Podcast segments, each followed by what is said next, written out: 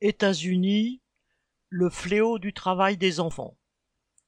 Une enquête du New York Times, publiée le 25 février, révèle l'ampleur de l'exploitation d'adolescents migrants arrivés seuls aux États-Unis. Âgés de 12 à 16 ans, ils viennent principalement du Guatemala, du Honduras ou du Venezuela.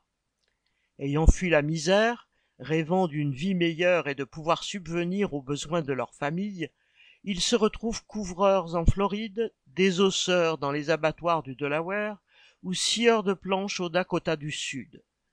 Certains travaillent à la chaîne, de nuit, dans des usines agroalimentaires du Michigan, ou livrent des repas à New York, quand d'autres encore travaillent pour des sous-traitants automobiles dans l'Alabama.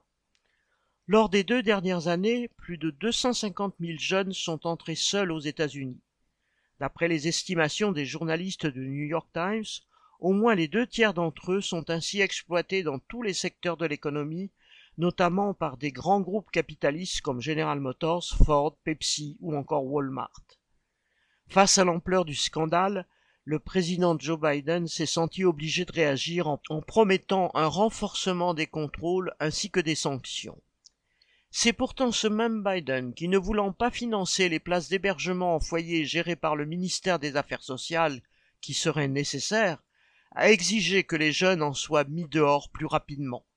Ce faisant, non seulement il les prive de scolarité, mais il les livre à la rapacité patronale.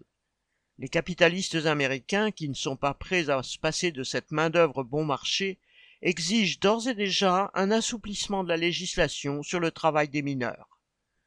Le travail des enfants est un vieux fléau du capitalisme avec la misère qui l'accompagne. Une raison de plus pour s'en débarrasser. David Mamkas